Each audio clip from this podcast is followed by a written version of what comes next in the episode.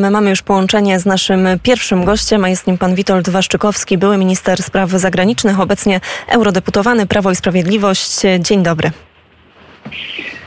Dzień dobry pani, dzień dobry państwu. Pozdrawiam ze Strasburga. I my także bardzo serdecznie pozdrawiamy z warszawskiego, krakowskiego przedmieścia. Panie ministrze, w pierwszej części rozmowy króciutko mm, zapytam o Krajowy Plan Odbudowy. Parlament Europejski przyjął dziś rezolucję, no można powiedzieć tak bardzo ostro krytykującą e, Komisję Europejską za danie tego zielonego światła dla właśnie polskiego Krajowego Planu Odbudowy. Proszę powiedzieć, jak pan odbiera postawę przynajmniej części państw Unii Europejskiej wobec Polski właśnie wobec wypłacania tych, tych pieniędzy też w zderzeniu no, z sytuacją za naszą wschodnią granicą i w, z tym, że to Polska jest tym krajem, który bierze na swoje barki największą odpowiedzialność, jeżeli chodzi o pomoc Ukrainie.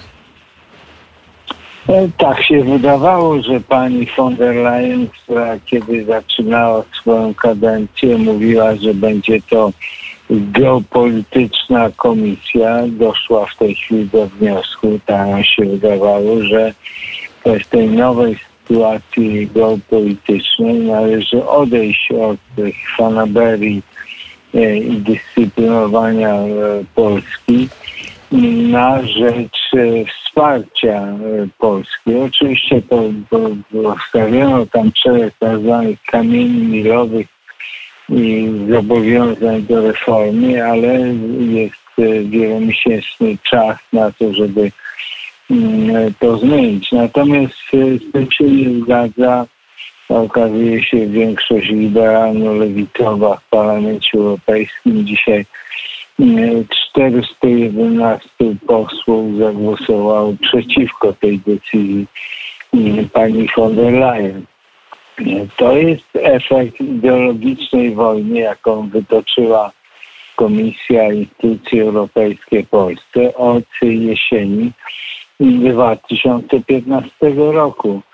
Mm, wtedy zaczęła się wojna z nami o Trybunał Konstytucyjny, kiedy wyjaśniliśmy wszystkie sprawy z Trybunałem. E, rozpoczęto wojnę z nami o Sąd Najwyższy, o utrzymaniu pani Gerzow. E, potem zaczęła się wojna z nami o KRS e, i Izbę Dyscyplinarną.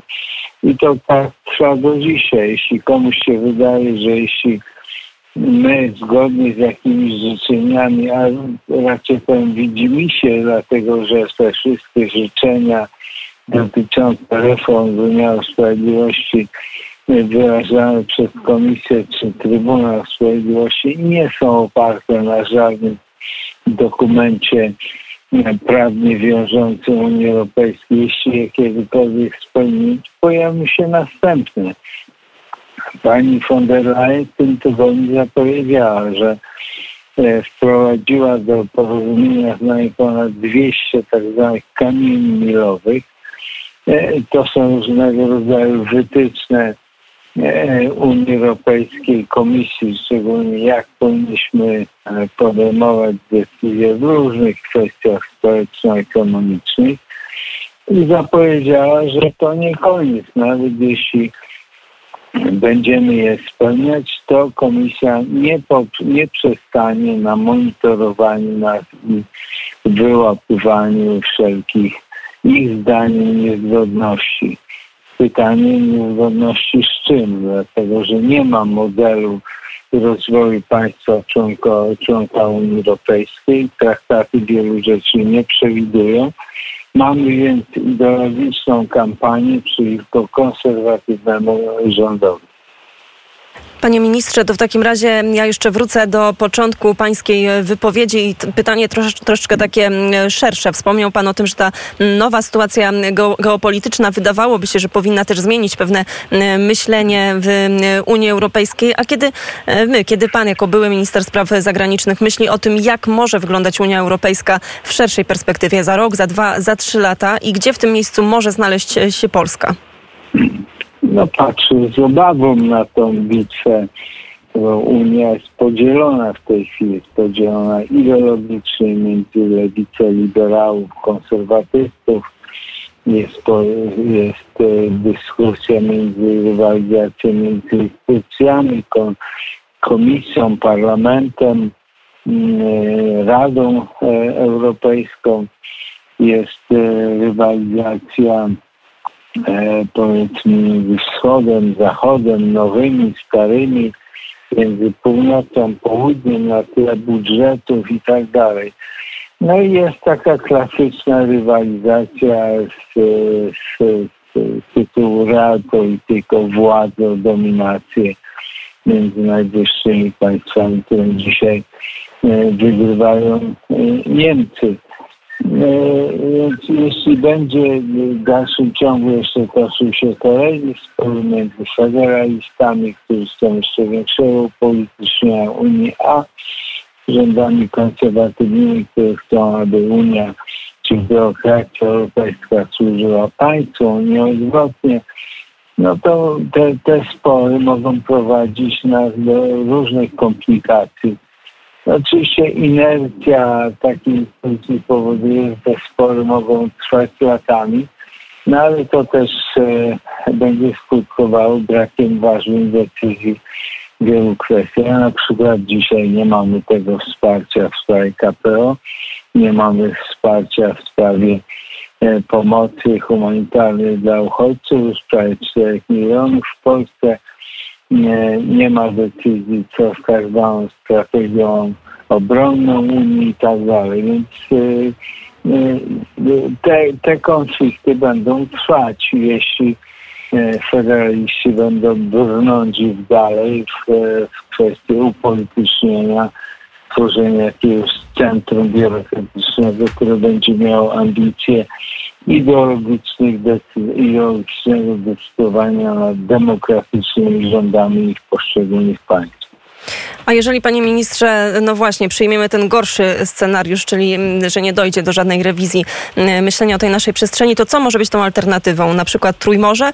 I tutaj to samo pytanie, czy jest szansa i czy w ogóle jest takie myślenie mm, na poziomie także europarlamentarzystów o Polsce jako o tym państwie, które mogłoby być ewentualnym e, liderem e, właśnie na jakiejś alternatywnej przestrzeni? No to jest, ja pytam oczywiście o, o perspektywę kilku lat.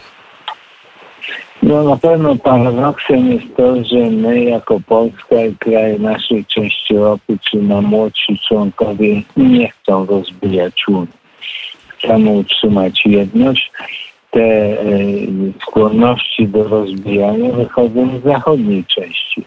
To tam jest próba stworzenia Unii karolińskiej, mniejszej, skoncentrowanej na zachodniej części to tam jest próba ograniczenia tych swobód y, podstawowych i, y, i wspólnego rynku. My na wspólnym rynku zarabiamy, mamy konkurencyjną gospodarkę i chcemy trzymać całość, y, całość Unii.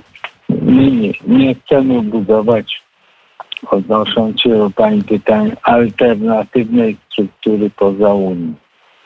No, chcemy natomiast tworzyć e, grupę wzmocnionej współpracy w ramach Unii. No właśnie, takie jak Trójmorze. Chodzi o to, żeby nasza część e, poprzez integrację, współpracę ekonomiczną, transportową, energetyczną doszlusowała do poziomu integracji rozwoju gospodarczego Europy Zachodniej. Nie ma w tym nic złego, żadnego grzechu. E, dlatego chcemy utrzymania e, Unii. E, natomiast no, powiedziałem, te ciągoty na podział, na Unię wielowektorową, wielokręgów i tak dalej w zachodniej Europie są. No właśnie, panie ministrze, ale czy w takim razie jest, e, myśli pan, w ogóle szansa na przykład, aby Polska stała się takim liderem, kiedy spojrzymy na rynki energetyczne albo właśnie kwestie gospodarcze i żeby to zrobić, no i żeby to nie, nie było w sprzeczności, nie stało w sprzeczności do polityki na przykład Berlina albo Paryża?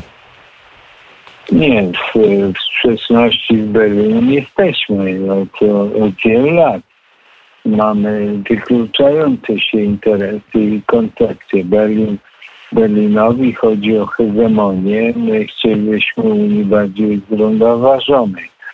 E, I w naszej części Europy jesteśmy liderem, jesteśmy krajem zapobieżliwym, który już wiele lat temu podjął decyzję o dywersyfikacji źródeł energii. Dzisiaj jesteśmy beneficjentem tej polityki. My postawiliśmy na współpracę e, transatlantycką ze Stanami Zjednoczonymi dzisiaj jesteśmy bezpieczniejsi.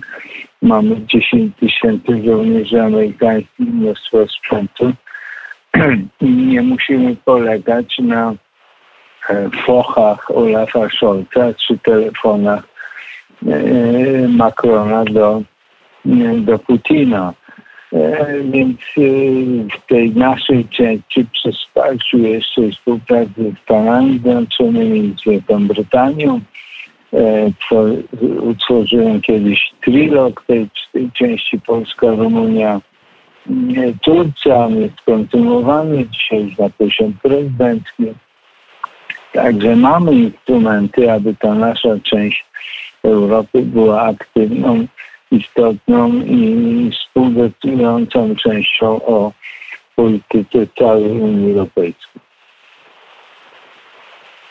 To bardzo serdecznie dziękuję za rozmowę. Witold Waszczykowski, były minister spraw zagranicznych, eurodeputowany Prawo i Sprawiedliwość, był gościem Radia Wnet. Bardzo serdecznie panie ministrze dziękuję. Ja dziękuję za zaproszenie.